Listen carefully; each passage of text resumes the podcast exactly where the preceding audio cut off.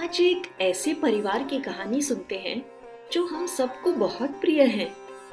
एक दिन भगवान गणेश और उनके छोटे भाई भगवान कार्तिकेय खेल रहे थे। उन्हें देवताओं का एक विशेष फल मिला था। बच्चे होने के कारण वे दोनों आपस में फल बांटने के लिए तैयार ही नहीं थे।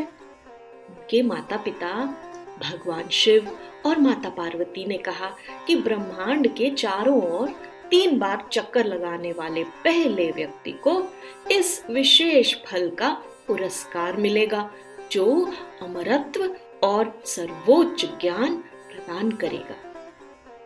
कार्तिकेय तुरंत अपने वाहन मोर पर चढ़े और ब्रह्मांड की परिक्रमा करने के लिए उड़ गए, ताकि वह फल जीत पाए।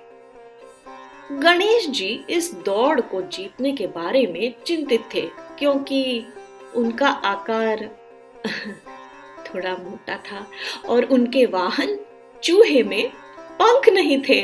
कुछ समय बाद अपनी बुद्धि के आधार पर उन्होंने निर्णय लिया और अपने माता पिता की तीन बार परिक्रमा करने के लिए उनकी अनुमति मांग ली, क्योंकि उन्हें लगा कि उनके माता पिता ही उनके लिए पूरा ब्रह्मांड थे।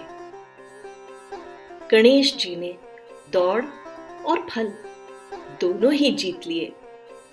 प्यारे मित्रों, गणेश जी से हमें क्या सीख मिलती है?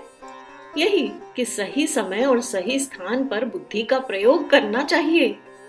हमें अपने माता पिता का सम्मान करना चाहिए। हमारे जीवन में उनकी तरह महत्वपूर्ण और कोई भी नहीं हो सकता है, क्योंकि उन्होंने हमें जीवन का अमूल्य दान दिया है, जिसका ऋण हम कभी नहीं चुका सकते।